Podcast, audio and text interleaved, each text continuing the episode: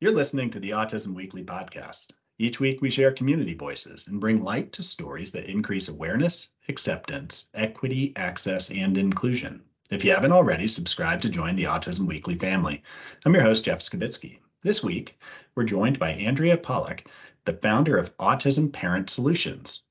With a mission to empower parents of autistic children and teens, Andrea guides families to build essential skills and inner strength, fostering unshakable confidence and joy in their parenting journey. Today, we delve into Andrea's unique five step approach to autism parenting, confidence, and success. Join us as we learn from her personal journey, raising a son diagnosed with autism at age two, a journey marked by determination, resilience, and the pursuit of excellence, both at work and in parenting. Andrea, welcome to the podcast. Thank you. Thank you so much for having having me. I'm happy to be here. Well, uh, we're excited to learn from you today and having the perspective of a parent who obviously understands their own child so well, but has an understanding of the empathy and the sympathy and the perspective that us as caretakers and as caregivers need to have through the journey of autism. It's such an important piece. But before we go there, um, I'd, I'd love for our listeners just to understand a little bit about your personal journey with this and what brought about the inspiration for founding Autism Parent Solutions. Sure. So when my son was uh, a little over two, we helped to start a school, but it became pretty clear within the first 18 months or so that it really wasn't serving his needs. So at that by that point I had been a lawyer for 19 years and I left that career and decided to homeschool him, which was completely out of my depth. I had no idea what I was doing, but I decided um, we would figure it out together. And we did that for eight years, which was much longer than I expected. Right, I wasn't expecting it to go on for that long, but uh, he was growing and it was working. And when he was ready to go back to school after eight years, I thought to myself, it would really be criminal for me to take everything I had learned with me and go back to law. And I decided there had to be a lot of parents like me also who were learning so much and keeping it to ourselves. And that I knew I could help parents avoid some of the mistakes that I had made, uh, and that it didn't have to take eight years to learn what I had learned. So that's why I decided to. I went back to school, earned my master's in education, and uh, you know, here we are. I decided to start Autism Parent Solutions to help other parents. So when you went through that journey, um, obviously, a it must have been a huge game changer to be able to switch careers, kind of get into uh, the the process of being the primary educator for for your son understanding how to be able to coordinate anything that is outside of the neurotypical education system and try and be able to tailor into individualized learning. Um, I mean, just as an aside, I did homeschooling with my daughter for six months, and I felt out of out of depth with that. So I understand how that challenges. But when you when you went through that entire experience, how did you feel like the community supported it? Did you feel like you were trying to coordinate you know all parts of your child's life helping to educate everybody around them and that you were the center of that entire process? I did feel the way. Also remember this was he's 25 now so this was over 20 years ago and there's so much more now than there was then. I do have to say i did have some great partners um, places I learned um, lots of things from um, people who supported. So I, I, am very grateful to those people. I don't mean to suggest at all that I did this all on my own, um, but the coordination effort that you're talking about uh, can be quite overwhelming. Was overwhelming. And I also felt like I was flying in the dark a lot. Like I didn't know what I was doing. I would grab this therapy and I would try that one. And um, oh, then there was the silver bullet, you know, this this concoction I was going to give him that was going to make him start talking. And um, and I know it's still that confusing for parents today because in some ways the fact that there's so much more makes it that much more overwhelming. Um, but yes, that process of trying to figure out what he needed uh, and what the next best thing to do was, that was very uh, very challenging. Well, one of the things that I I think that might be important to talk about prior to going into all the strategies that are involved and and you know the, even the the self care that's involved as a parent um, is there has been this overwhelming assumption that you know all the treatment decisions for a child are clinician led everything has to be done this way. You have to follow a particular paradigm and i think up until recently the last handful five ten years is that there wasn't enough of a focus on realizing parents know their children far better than anybody else in this paradigm. And if we're not including them and including their child, if they're able to be able to express their needs in a way that's that we can interpret ind- independently and include everybody into this conversation, is that we are going to be missing out. We're going to be prolonging the the therapeutic process and we're not going to be empowering the individual. So what's your experience with families on this? Do they feel like their voice has been amplified over the years? Is it getting better um, I mean, that's such a great question. I love that question. Um, I do think it's it goes beyond including. I think the professional universe needs to think not just about including them, but actually empowering them because I think that oftentimes professionals are telling parents, like, oh, don't worry about that. You just go be the parent and we'll take care of helping your child learn this, that, or the other thing. And I think parents sometimes really want somebody to take over that role and figure it out for them when there is nobody. I completely agree with you that there's nobody better than the parent themselves. And the other point you're raising is so important taking into account the children's perspective on um, what works for them, what they need. And even children who have very little language, the parent often knows exactly what that is. So trying to fight against that that natural way of learning or that natural way of being or their needs uh, can really delay progress. One of the things that when when I was reading over some of the information about the work that you've done and even some of the testimonials is that parents often felt as if their their lives were compartmentalized. So if they're if they weren't involved in the treatment, if they weren't involved in the decision making, if there wasn't this entirety of a team approach, is that their child almost became siloed. They were learning skills that they could only do in specific places, and the skills didn't matter across their entirety of their life. And it wasn't fully enriching or empowering of the child through the process. Are there are there ways that we're looking at empowering the parents right now that are actually uh, leading to better outcomes and reducing some of the challenges over time instead of just looking at, you know, did I meet this developmental objective? That I got the skill, can't use it anywhere, but I got the skill. I mean, is there something on the outcome level that we're seeing? You know, I, I do think it's so important for parents to think about that because it's so easy to get swept up in are they reading at grade level? Are they able to do math at grade level? There's so many skills, as you're pointing out, that unless we can put them in a context that helps the child navigate the world, those skills aren't going to help. So, really, also understanding and appreciating that self regulation skills are so critical to everything and that parents can really help their children grow those skills and have to. That's that's a job we have to take on because um, we're the ones who are with them most of the time when things are going awry um, and we can help them. We can meet them where they are. We can set them up for success and help them grow those skills. So focusing on that i think is really important. And then just generally thinking about why why do i want my child to know this? Like why do i want my child to do math on grade level if they don't have any friends or if they can't sit at a table and enjoy a meal with the family. Like, should I prioritize teaching friendship skills, teaching social skills versus the next level of math? Does that make sense? It does. And I mean, you mentioned that your son is now 25. Mm-hmm. Is I would imagine is that throughout the journey that you all have experienced together, is that there's been critical times where, you know, it's almost like, okay, let's reset. There's new priorities right now. There's new uh, barriers that life just creates, and it creates them for all of us. But right now is a barrier for my son, and let's let's readjust what we what we really want to achieve as a team right now, and what would really help to empower his life. When you're talking with families, how often do you have them reset and really kind of look at priorities for you know their lives and priorities for their child's lives to be able to make sure that you know school is focused on those things?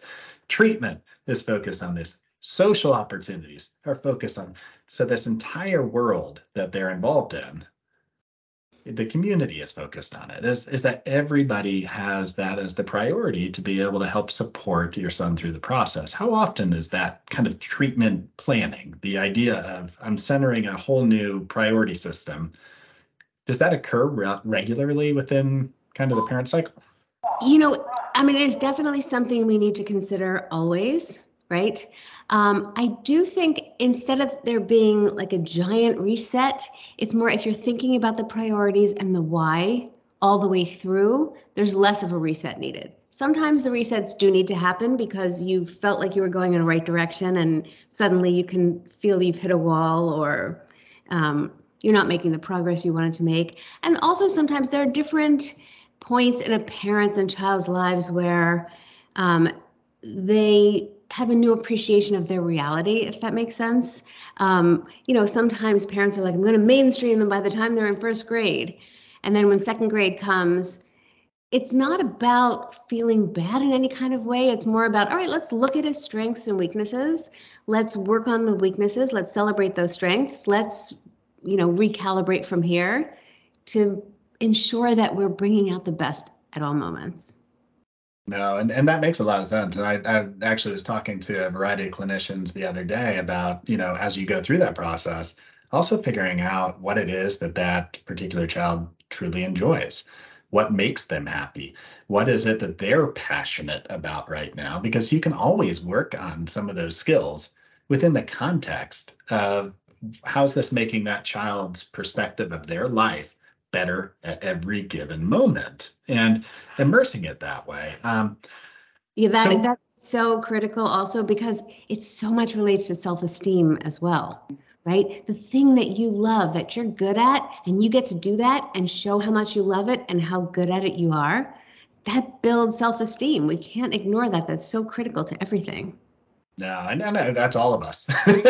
so that's the funny thing is that oftentimes I'm having these conversations with folks, and it's like, you know, this isn't just about neurodiversity. This is about all of us experiencing our lives and everything always being slightly different. And sometimes when when we don't understand how to be able to see somebody's viewpoint or vantage point or perspective, is that we make assumptions that lead maybe down the wrong path and it's taken that extra minute to understand it. But I'd love to get into your five step system. And I I'm going to say is that this is an elaborate kind of process. It's uh, it goes in depth, which is why this is not just a, a pamphlet being handed out. These are trainings that like families will go through. But can you give me an idea on the parent solution and, and what the five step system what it's doing to transform some of these challenging behaviors and how we get there. Sure, absolutely. So, the first thing we focused on is shifting a parent's perspective to prioritize support over discipline. And this is so important because so many times parents come to me and their children are having you know challenging behavior or things they wish were going down differently and they're treating it as a discipline issue. They're being guided to treat it as, as a discipline issue.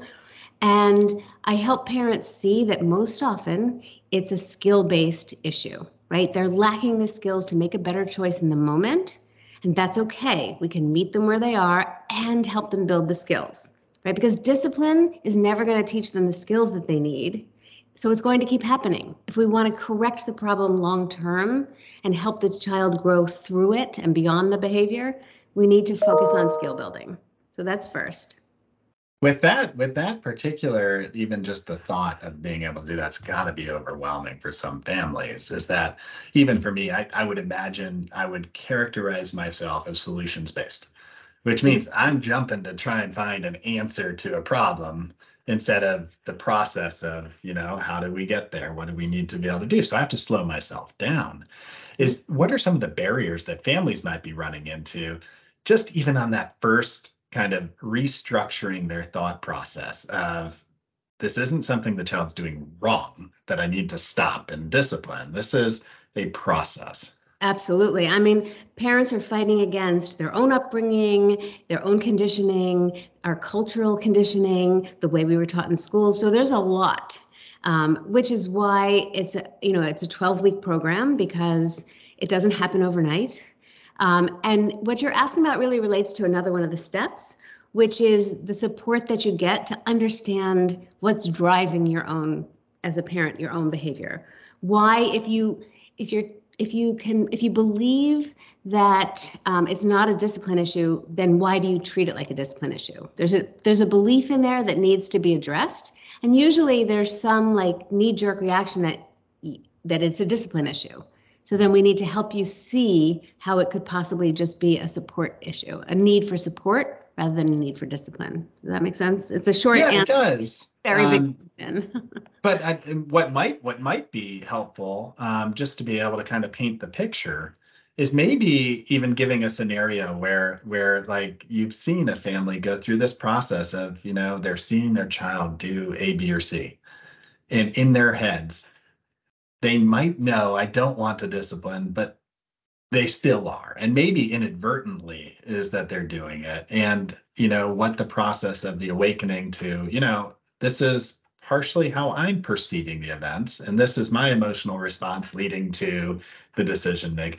Do you have a, a kind of a story that might be able to put that into context for us? Sure. I'll give you one that comes up all the time, which is getting ready for school.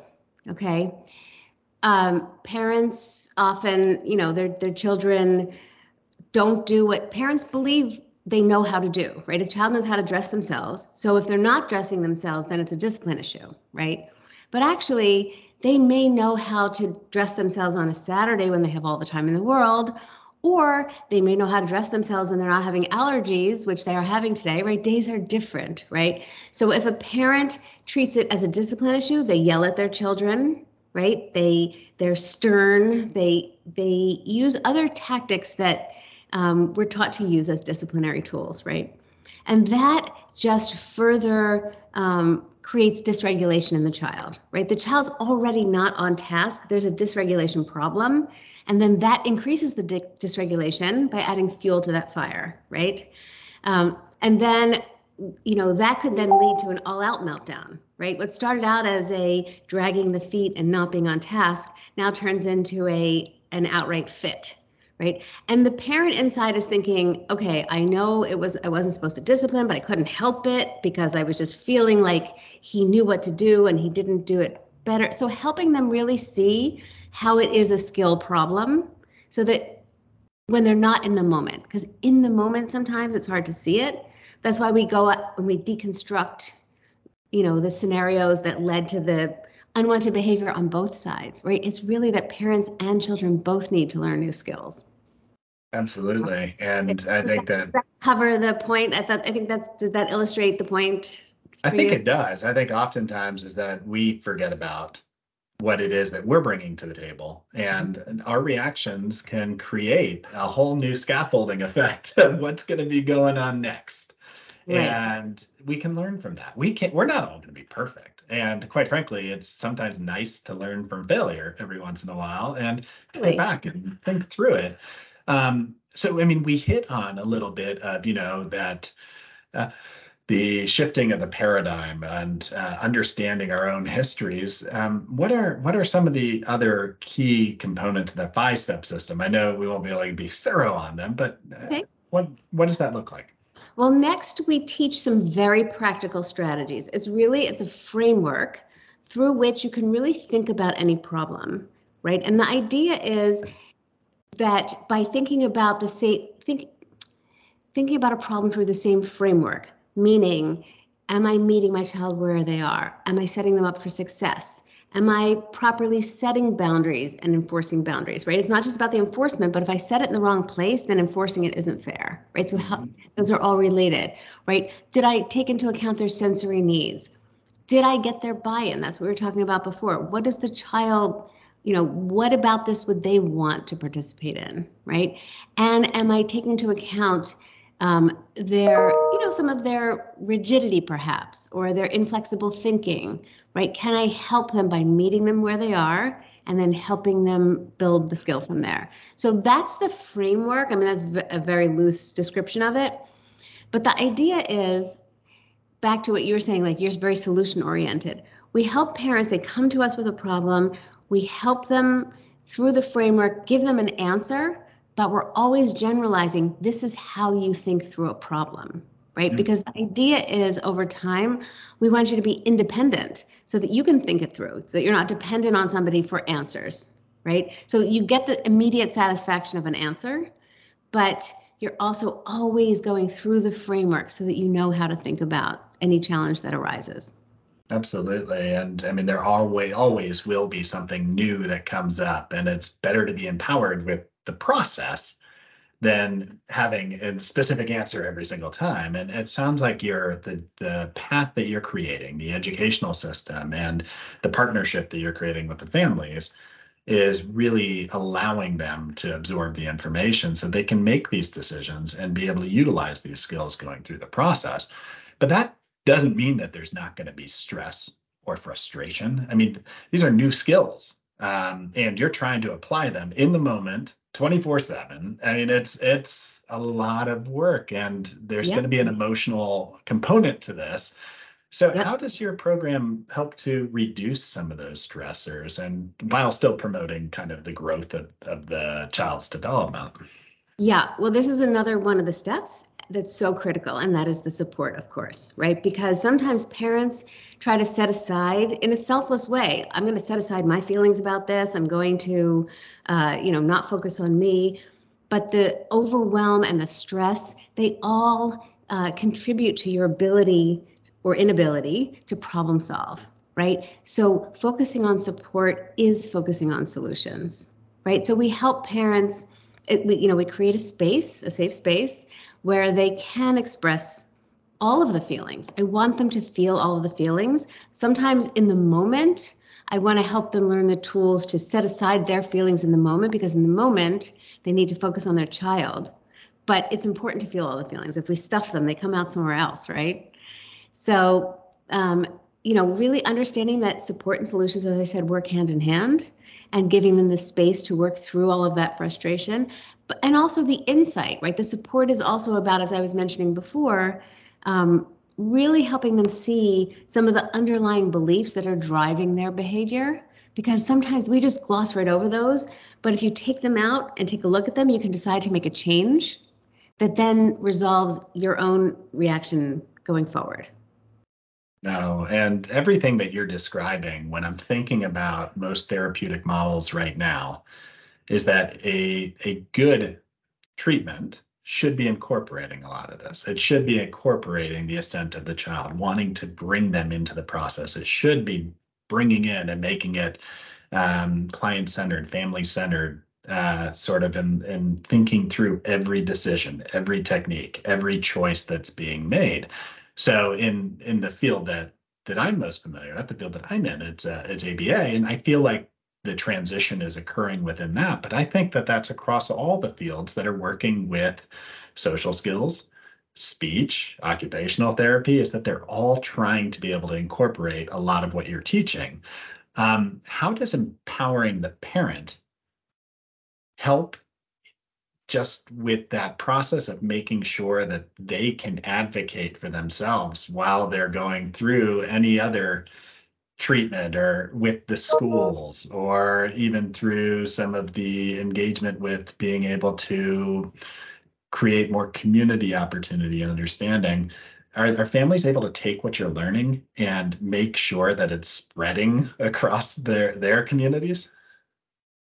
I believe so, at least um, better than they would without these skills. So here's the, the, the bottom line when you get this, this, the skills and the strategies, with the support and the perspectives, um, you're working on your confidence, right? So coming at parenting from a place of confidence enables you to speak confidently, ask for what you need, tell people what they need to hear in the nicest way possible because you, you, it's actually when we feel insecure that we make snarky comments or because we're feeling some sort of way and then that causes us to be defensive when you come from a place of confidence, it's much easier to tell the school what you think your child needs, to tell the therapist, to help family really understand your child and your circumstance because you feel confident and solid in where you are and what you're doing.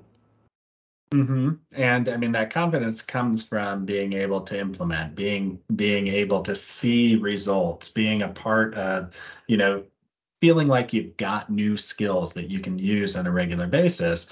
Uh, I've seen so many families come and and that I've had the chance to be able to talk with that I, I feel like are deflated. I feel like have been put in this corner where they're seen as part of the problem, not part of the solution, um, and where they feel like their voice is one that has been so minimized and marginalized through the process that they don't even know where to start. And I would imagine some of the families who you work with are coming from that experience. Um, so being able to take that first step and say, I'm going to do something like Autism Parent Solutions, and I'm going to start this 12 week course. Um, where's the where's the motivation? Do you have a do you have a story that you can kind of a success story? Because there's got to be tons of them where a family has come in and what they've left with and what their experience. Have they shared these these uh, stories with you? Absolutely. And and they share them with the other parents too, which is so it's so uplifting, right? And it gives parents so much hope. Um, I mean, there are so many. We've had kids who um, have, you know, refused to go to school, and really, I mean, a, that's a really hard thing for a parent to deal with, and you can't make your kid do the work. And, um, you know, we've had kids who are now happily attending school every day without an issue, like it was never a problem. Um, I had one mom, I love this story so much. Um, she has two young autistic children, and her daughter had a hard time leaving the house. She had so much sensory sensitivity that she really had a hard time taking her anywhere. And you know, we start each of our we we do small group meetings, and we start each meeting with a celebration. And she came on to celebrate one night, and she said, "A year ago, my daughter could barely leave the house, and last week, my daughter participated in a ballet recital on stage with lights and an itchy costume and all these other children around, and she did it. And I mean, that just, you know, even as I'm telling the story, I'm getting, you know, chill bumps again. Um, just so many, uh, you know, really life changing stories. And it starts with the parent, right? The parent believing that the change can happen right? Yeah. Lifting beyond their limiting beliefs about what it means to have a child with autism. And this is true uh, regardless of how many skills your child does or doesn't have, right? We have kids who, we have parents of children who have very limited speech and they make incredible progress. We have parents of children who are so smart but have really you know smart and capable and verbal but they have challenges on the social side of things and they gain the confidence to know that they can see their child as they are, help them build up the areas that are weak, uh, and really be, you know, central to that process. Mm-hmm. No, and and being a part of it and being able to know that you have some ways to be able to contribute or to influence is, is empowering in itself. Um, and and I've had the uh, the chance to be able to see families who maybe didn't go out into the community, created this bubble around themselves and their child where it's so restrictive that the chance to be able to contribute in the way that the child would want to never really comes about. Um, and this sort of program that that you're creating or that you've created, I would imagine has also enabled families to get the confidence to be able to go outside their comfort zone, be able to go do things in the community, whether it's the ballet, and things like that, where it's like, you know, I was so fearful to be able to allow my child to have this opportunity based off how the child might respond or how the community would respond that I never went that route. Do you see that confidence coming through?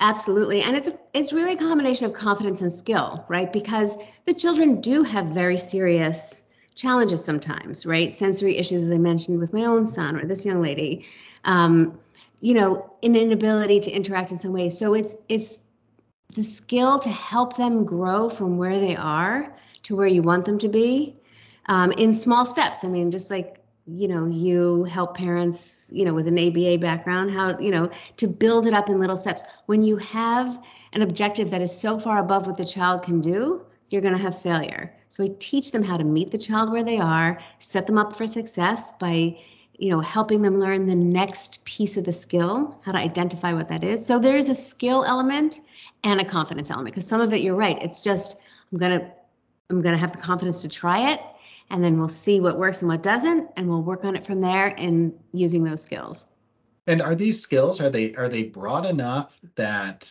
they can be individualized to each of the families and each of the children because you're you're teaching almost like a concept formation rather than trying to teach this very direct thing you're trying to I don't know if uh, if if it's more of a, a broader sort of skill set that you're that you're empowering with somebody with, but how do you individualize that? How do you make sure that it affects everybody that's going through the program?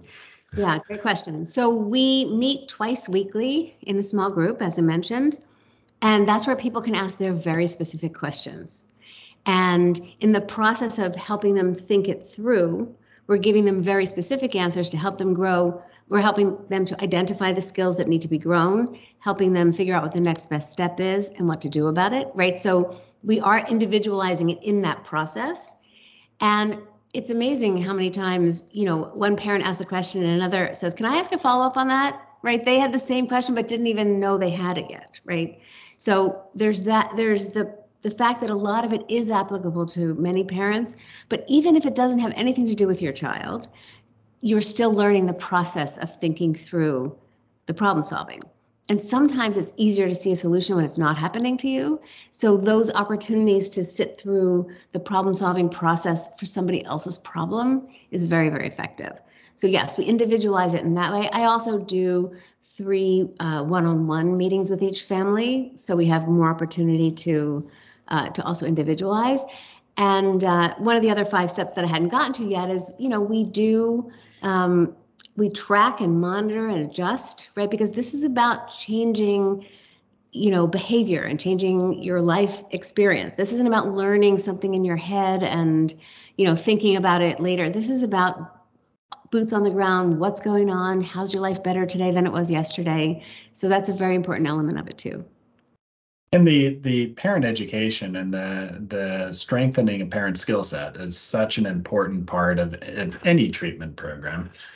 Do you also work with other clinical providers or other schools like you had you had initially worked on with your with your uh, son back when he was a little child is do you work with those sorts of providers to help them understand the same skill sets that you're that you're teaching the families are you trying to teach the clinicians because if they don't understand how to incorporate that, how to be able to see through that lens, they're missing a big part of their treatment plan. Yeah, I totally agree with you. I have worked with professionals. Um, it's not a central part of what I'm doing, only because of bandwidth right now. Um, but I totally agree with you. Um, you know, that's a big goal down the road because it is so helpful when everybody understands those general principles. Now, that being said, I mean, that might be one thing that's down the road, but I mean, what future changes or advancements do you anticipate for autism parent solutions, um, particularly in supporting parents and families? I mean, how is it, how is it that that you're going to be able to grow or reach more people or be able to help to create more of this network that's going on? Um, well, down the road, what I would love to do is to really help my graduates help other parents, right? Because they they're so steeped in it that it becomes part of how they they parent, right? And they know the framework and they know how to think about things and they come from that place of confidence. Uh, and really enabling them to support other parents is something down the road that I would love to uh, to figure out how to really scale that way. I love the idea of a peer-to-peer network. Um, it just it also it creates some normalcy to what I'm going through. This isn't completely unique. It's others have felt these same feelings at times. So, um, and I guess uh, one other thing that that I want to make sure that our listeners walk away with is just understanding what resources um, you'd provide. Obviously, is that a course like the Autism Parent Solutions would be a wonderful resource. What other things do you suggest they turn to to be able to start the path to being able to really enhance their own skill sets? Um, I mean, I do think, you know, acquiring some of the, um, you know, learning some of the strategies, some of the um, you know, the basic foundational strategies and using them over and over so they become part of what you do, but then not neglecting the support piece, right? Sometimes parents, you know, like an example, they know they shouldn't yell at their children, yet they yell at their children. Like, that's okay, right? There's nothing wrong with you. We all do that. But if you want to do it differently next time, it's not just about willpower. It's not just, oh, I forgot. It's what's driving that behavior. So getting some support in understanding why am I doing that? What belief would I need to change in order to look at that behavior as needing support rather than discipline? I think is such a strong place to start. And I mean, I do recommend that folks reach out directly to Autism Parent Solutions. And um, I'd love to be able to give them the ways to be able to reach you directly. Um, would, would it be through the website? Would it be through Facebook? I, I don't know which vehicles you you sure. prefer. Yeah. Well, you can definitely go to the website autismparentsolutions.com and there's a, a, free webinar on there that you can listen to to hear more about the philosophy if after listening today you're like yes i want parent coaching this is for me or i think i do um, you can go directly to my calendar and book a call with me which is autismparentsolutions.com forward slash apply. Um, if, it, if you think that parent coaching is right for you and it's something you want to explore. Um, those are the best ways. I do have a Facebook group as well. I can give you the link for that rather than spell it all out. It's pretty long. Uh, you could feel free to join the Facebook group, and we have some, you know, some um, inspiring material in there. Parents tell stories, parents ask questions. It's a nice place to hang out. Well, Andrea, we appreciate um, your willingness to come in and share your story and also share your knowledge on how to be able to really give back to the families that that could benefit from, but then also deserve the support of the community around them. So thank you for coming on the show today. Thank you so much for having me. I've loved being here with you. Thank you for listening to Autism Weekly. We hope you tune back in next week to learn more about autism in the real world. Autism Weekly is now found on all the major listening apps, including Apple Podcasts, Google Podcasts, Stitcher, Spotify, Amazon Music, and more. Subscribe to be notified when we post a new podcast.